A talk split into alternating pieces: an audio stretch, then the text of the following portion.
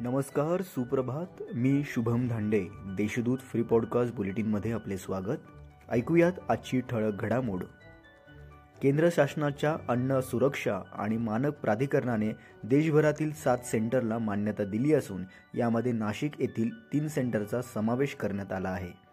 यामुळे यापुढे महामार्गाद्वारे अन्नपदार्थांची वाहतूक करण्यासाठी अखंड येथील सेंटरवर माल उतरवता येणार असून कार्गो हवाई सेवेद्वारे व समुद्रमार्गे अन्नपदार्थ आल्यास ओझरजवळील जानोरी येथील सेंटरला पदार्थ उतरवता येणार आहे.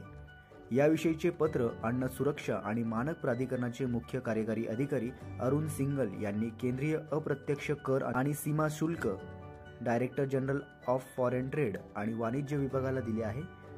शासनाने मंजूर केलेली तीनही सेंटर लवकरच कार्यान्वित होणार असून यामुळे उत्तर महाराष्ट्रातील नाशिक धुळे जळगाव नंदुरबार आणि नगर येथील व्यापाऱ्यांना अन्नपदार्थ इम्पोर्ट करण्यासाठी यापुढे मुंबईला जाण्याची गरज पडणार नाही.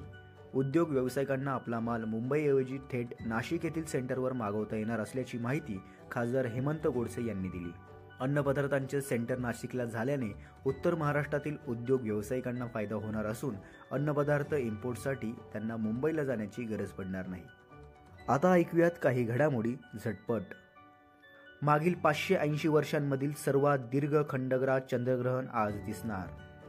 त्रिपुरारी पौर्णिमा उत्सवाच्या पार्श्वभूमीवर पोलिसांकडून त्र्यंबकेश्वर परिसरात मॉक ड्रिल आधारभूत किमतीत भरडधान्य खरेदीची मुदत तीस नोव्हेंबरपर्यंत वाढवण्यात आली. याबाबतचा आदेश राज्य शासनाच्या अन्न व नागरी पुरवठा विभागाचे सहसचिव सुधीर तुंगार यांनी पारित केला आहे. जात वैधता प्रमाणपत्रासाठी पंचवीस नोव्हेंबरपर्यंत मुदत. नाशिक बाजार समिती निवडणुकीची मोर्चा बांधणीला आता सुरुवात. शालेय पोषण आहाराची विद्यार्थ्यांना प्रतीक्षा वेळेवर न मिळणाऱ्या पोषण आहारामुळे विद्यार्थ्यांच्या पटसंख्येवर परिणाम. या होत्या आतापर्यंतच्या ठळक घडामोडी.